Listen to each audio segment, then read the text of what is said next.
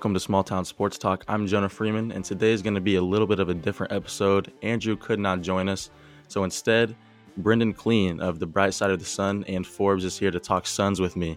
I'm pretty excited about this. I'm a big Suns fan, and I know Brendan is too. So, first of all, Brendan, how are you? Doing well. I'm excited for basketball to be back. Excited to get to have the Suns involved. That was that was not a given when all this was getting finalized. So uh, it should be fun. I'm, I'm, I'm hanging in. Awesome. And I want, I want to go right into a topic that's on a lot of Suns fans' mind, and that's Kelly Oubre. He was ruled out a little bit ago, and then now it seems like Monty and the, the front office is not going to rule him out. And we know we've seen him practice a little bit. So, what are your thoughts on Oubre? You think he plays, or is he just going to sit tight on this one? My guess would be that he's you know just because of how quick this whole thing is going to be and and just you know the the fact that he seems his priority seems to be playing it as patiently as possible right? So i think him coming to orlando after all is obviously a good sign um, in terms of the fact that his health his recovery from that torn meniscus that he suffered back in I, I believe february is at a point where he can at least you know move around, get on a plane, get on the court a little bit. It's not uh, a big setback that he suffered, but at the same time, I think maybe even the bigger positive after seeing him travel over there is that the relationship side of this thing is not too much of a problem because my, my the red flag went up for me uh, right away when there was some confusion early on in this whole planning process between himself and uh, the the ownership, especially, but even James Jones, the general manager,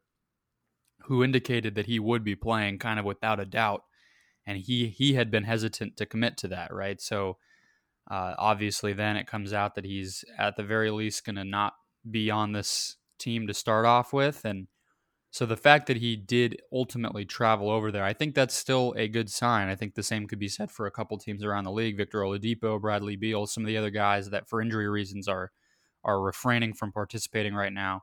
Just to see them go, I, I think that shows you, even if things aren't perfect, that they're not just completely on the outs, right? So I think that's that's the positive here. As for if he plays by the end of this thing, uh, we'll we'll get into how long I think the Suns are actually going to be participating, but like I said, I just think it's so so quick that you know even even from a r- rotation standpoint and a continuity standpoint, if you want these eight regular season games to be about as competitive and and normal as they possibly can be, uh, throwing a wrench in there with a guy coming back from injury just seems like a long shot to me.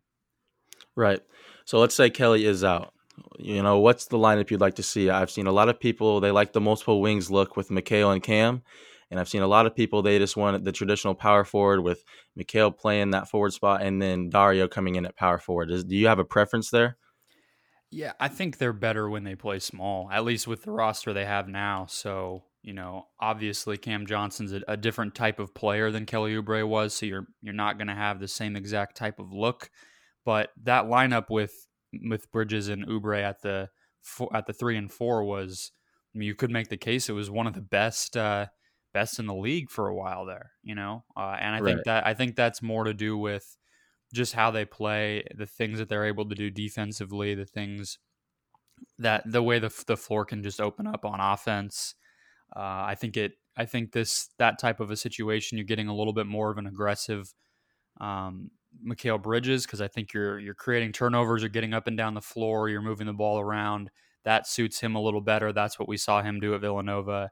Uh, so I think I think that's how they're best. I think that's how DeAndre Ayton is is best too. So I think that's what they should do. It's a matter of if if Cam is ready. He was struggling with mono when when the season was paused. So you know he's been out for even longer than most of these guys, and he is still just a rookie.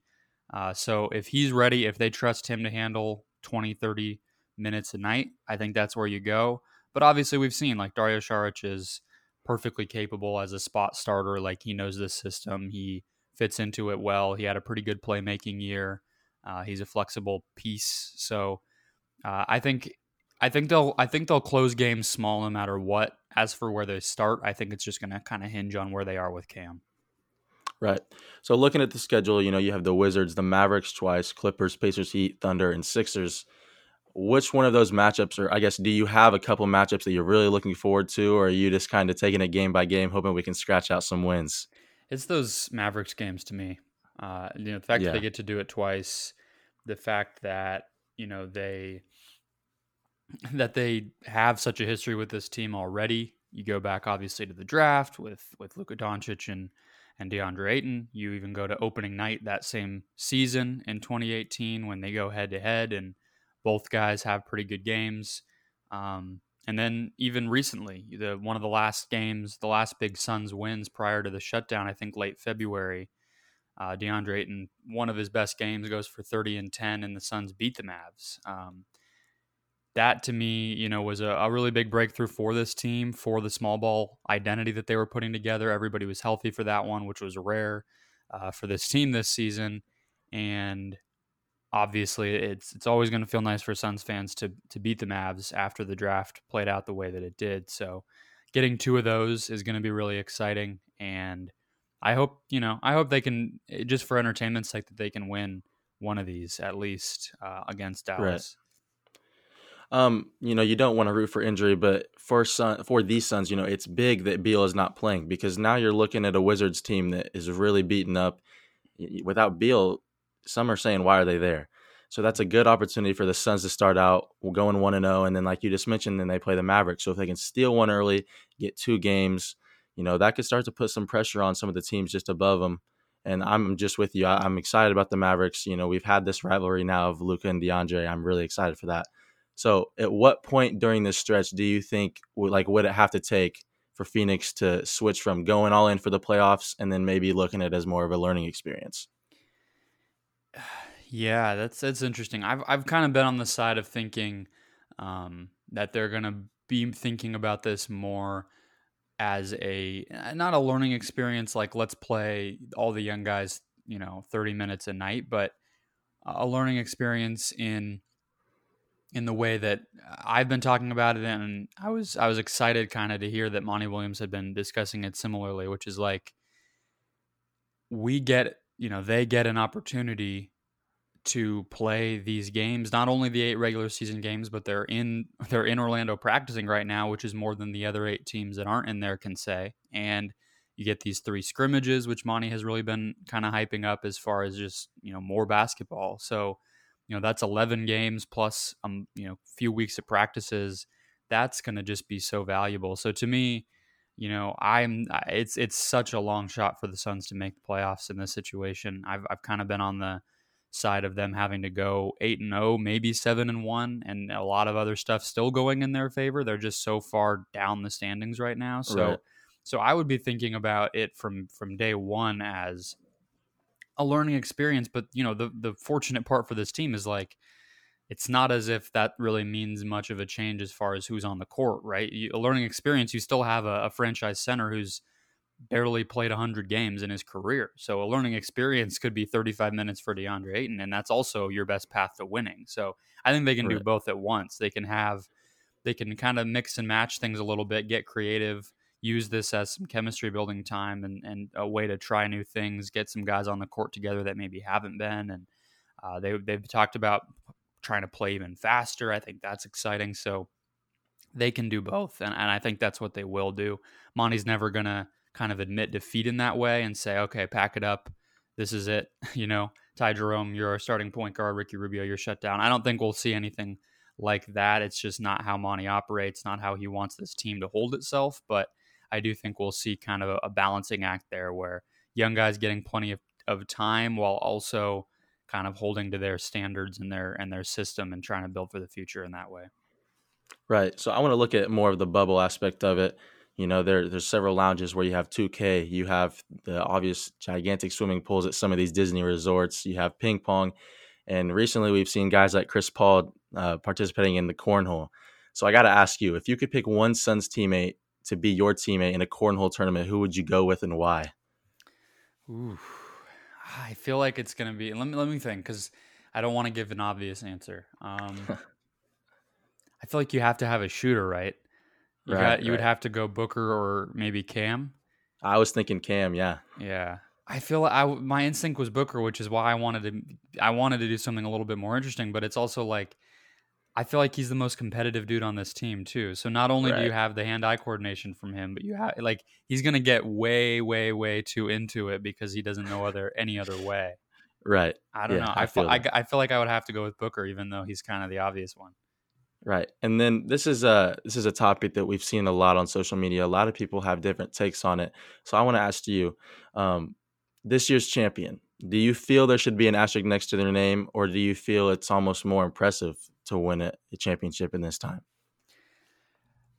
It's interesting, yeah, because you know I think there's I've I've seen I don't I wish I could kind of give the credit to who I saw put it this way first, but uh, as this has been talked about, I, I, kind of lean toward the side of what I've seen some people point to, which is it's going to have to be, to, you know, what, wh- how we see it is going to kind of be in the the weeds of what ends up happening. Like if this is a year right. where this thing kind of does go off without much of a hitch. I mean, already we have the Lakers without Avery Bradley. That's that's not nothing, but you know, guys get injured in the regular course of the season anyway. It's not it's not too much of a big deal. If if this thing can go off without any major players getting the virus or guys getting injured because they jump back into into playing shape too quickly any anything like that if, if everything goes pretty normally on the court uh, i do think we'll probably look back on it as maybe even more of an accomplishment of like they went into this bizarre situation for three entire months and still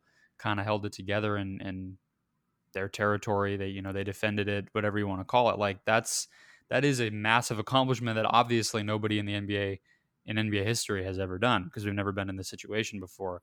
Um, but if something goes major, if something really goes wrong, you know, we get a, a, superstar player out for an extended time or anything like that, then I think it's going to be inevitable that people kind of try to try to to decrease the value of this one in a way that it is it is familiar. I mean, we do that with injuries already. We do that with weird seasons already. So, you know, I think that stuff kind of gets lost to time anyway. It's like the 99 the 99 finals is the one that Phil Jackson invented that asterisk concept for and it's like nobody says, "Oh, the Spurs actually have four titles, 99 doesn't count." We don't really think of it that way. So, I don't think we'll right. I don't think it'll be too much of a thing, but it will be interesting to see in the next few years kind of how we look back on this one.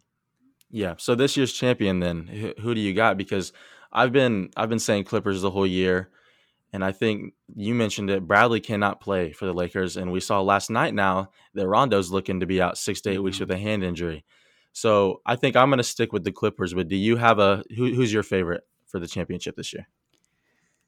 Yeah, I, I haven't. Uh, I guess I haven't really reconsidered since I initially picked back all the way back in October, which almost a year ago now, but I think I had Sixers Clippers back then as mm-hmm. as my finals. I'm you know I'm obviously not as optimistic about the Sixers side of that just because of how far they've fallen in the standings. I think they still have the chance to to be a pretty good team in the playoffs, but it's going to be an uphill battle for them.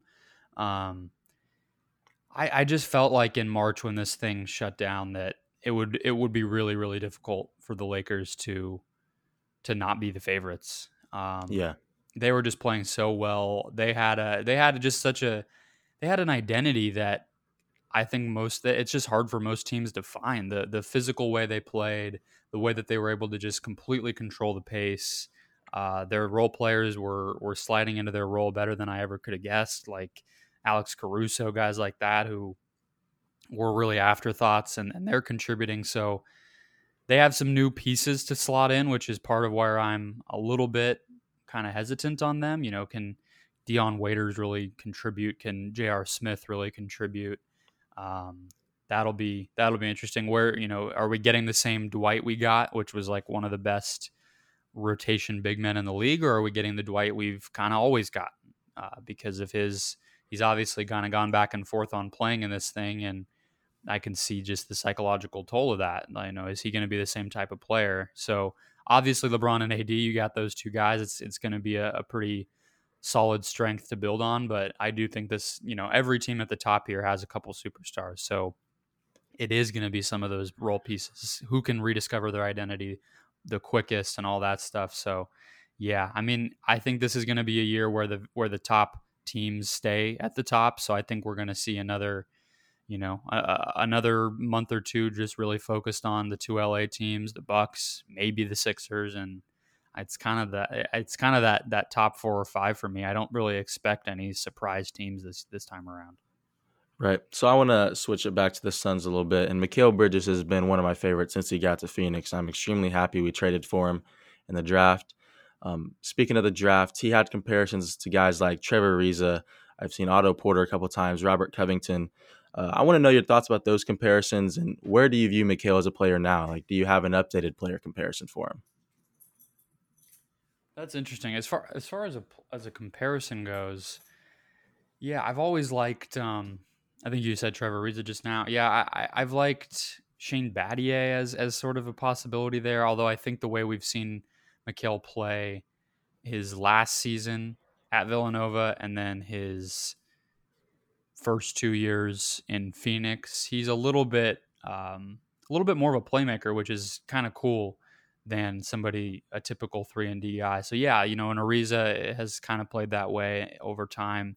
I'm not always great with with comps, especially because I just I feel like with Bridges he he is so unique. Um, not only right. just his physical characteristics, um, just the length that he has, the way he's since he stepped foot on an NBA court, known how to use his physical gifts. Like it's one thing to be an athlete in that way and and be long and and you know have the big hands and the um, mobility that he has. It's it's another to to be able to turn that into steals, to turn that into uh, transition finishes and the way that he's already impacted the game. So I agree. I'm I'm really high on him as a player. He's one of the best dudes on the team as well, one of the best guys to talk to on that team. Uh, already, I think one of the things I was really excited to to cover and, and watch and, and just focus on when they were going through that stretch in February and March where they were hanging on to the playoff picture and just some of the big upset wins that they had, whether it was Milwaukee or Dallas or Houston, um, was him stepping into a leadership type of role. And you know, I think his relationship with DeAndre Ayton, especially, I think he he just doesn't he sees what what Ayton can be, um, and I think he has a, a relationship with DeAndre in a way that I feel like if if DeAndre is going to get to the peak, it's really going to have to do a lot with you know Mikal helping to get that out of him. I think those guys have that bond where you know DeAndre slips up, isn't focused, whatever I really feel like Mikal's kind of become the guy on that roster who can just take him aside, give him a look, whatever it is, and say, "Come on, like we know what this is. We know how you, how good you can be. We know what we need to do to get there. Let's let's make it happen." So to see him not only come into his own on the court, but as a as a leader in that locker room is just it's it's really cool. It's really exciting, and um, I think it just says a lot about the, like you said, all the way back in 2018. It's it's proving proving them right with the decision they made on draft night to give up so much to go get him and and he's already kind of showing that was a smart smart thing to do. Right. I think the thing that really stands out with Bridges to me is the fact that he has always been able to take what he's given and work with it. Like the beginning of this year, his minutes were not as high, obviously, as they are now. And he's always been that way. I remember watching the championship game against uh, Michigan a couple years back. And in the beginning of that game, he struggled. And then he realized, you know, hey, the defense is going to give me some of this stuff. And he stepped up and all what, 22 points, I think, maybe. Mm-hmm. He turned that game into a really good game. And he's continued to do that through his NBA career so far. So, I mean, again, I'm extremely happy to have him in Phoenix. And I agree 100% with your point of, you know, Ayton's development is going to kind of depend on some of these guys. And I think these are some of the right guys to have around Ayton in this situation. Yeah, I, I agree. I, I think as far as him kind of taking what's given, I would almost argue that he, he goes too far in that direction right. sometimes. You know, I think he's a guy who really can struggle uh, as far as just demanding the ball, getting his shots up. I don't think that's natural to him. I think he's he's just so used to sliding into that Swiss Army knife type of role, whatever the team needs. And because he is so skilled at so many things, it's it's not really a challenge. Like he can he can shoot eight threes in a game if he's open and, and he want that that Celtics game in I think January is a great example of that. I think he made five or six of, of threes in one game and there's other nights where he's just going to really lock in on defense and you don't even notice him on offense. So I think he he needs to to get to a situation where he knows what's expected of him, he knows what his role is, he knows what situations are for him to score versus other guys and that's kind of back to what I was saying as far as what this Orlando situation can be for this team. It's just more reps of finding who they are with how many injuries they struggled with and all that. I think Bridges is a great example, but a lot of the guys on this team, I think they just need that consistency of what am I to this team and what are we as a team and, and building that out. And I think this this month or two will be huge. Right. So you just mentioned it. You know, what are the Suns as a team? And this offseason could be another really big offseason in the development of putting players around Booker. So I got to ask you, do you have maybe a top three or a top five list of free agents that you really like and you'd like to see in Phoenix? Uh, yeah, maybe not ranked. I would definitely say um, non free agency, but Aaron Gordon, uh, a guy yeah. in Orlando who I just have always felt really would fit on this roster, especially since Monty Williams took over.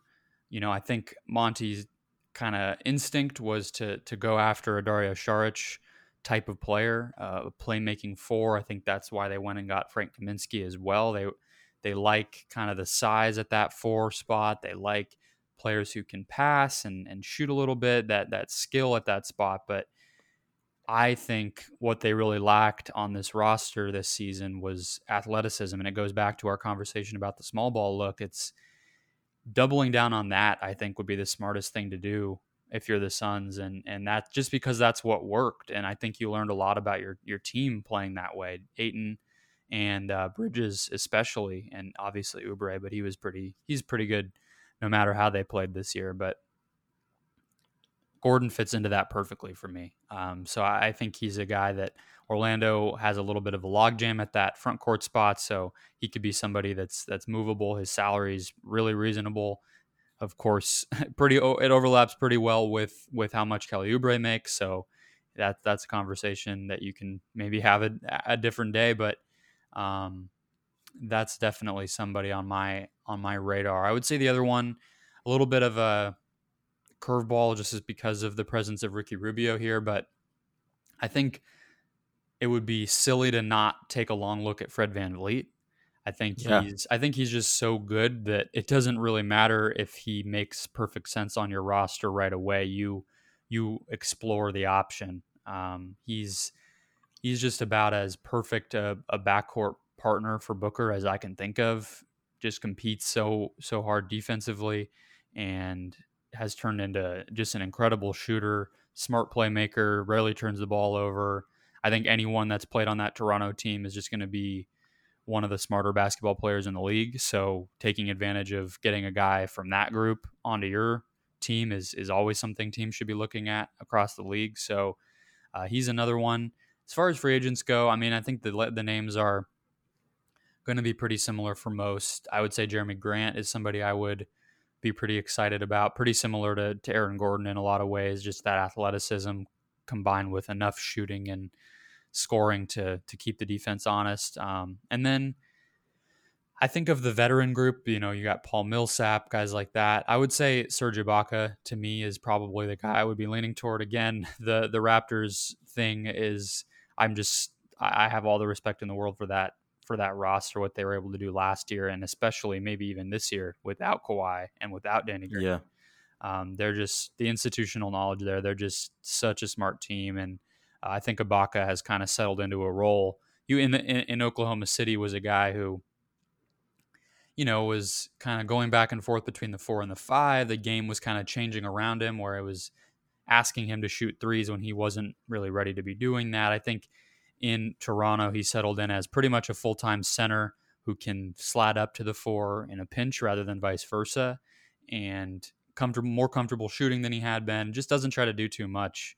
Uh, I think he'd be a nice, whether it's like a high minutes, like third big man if the Suns start next season with their small ball type of look, and he's just a backup at the four and the five. Maybe he's a starter at the four with Ayton uh, and kind of serves doubly as his backup also something like that. Th- those are probably the three names i would have. Oh, i guess grant too so that's four All right, and then let's uh, flip over to the draft a little bit. Same type question. Do you have a couple prospects that you really have your eye on and you'd love to see in Phoenix? I I I think that they're going to be able to get a good player is where I would start. Yeah. You know, I think this I think this draft is already such a has such a bad rap and I think that's kind of the reputation precedes it in a negative way. I, I don't think it's I don't think it's a terrible draft. I just think if you're drafting first, second, third, you're going to be really disappointed. There's just not a clear cut superstar. There's not even really a clear cut all star. But I think it, uh, it usually is this way in drafts, which is you can get rotation players five to 15 and beyond. So I think that's true sure. this year. I think that's true this year too. So uh, I would say Killian Hayes is a guy that I really like at the guard spot.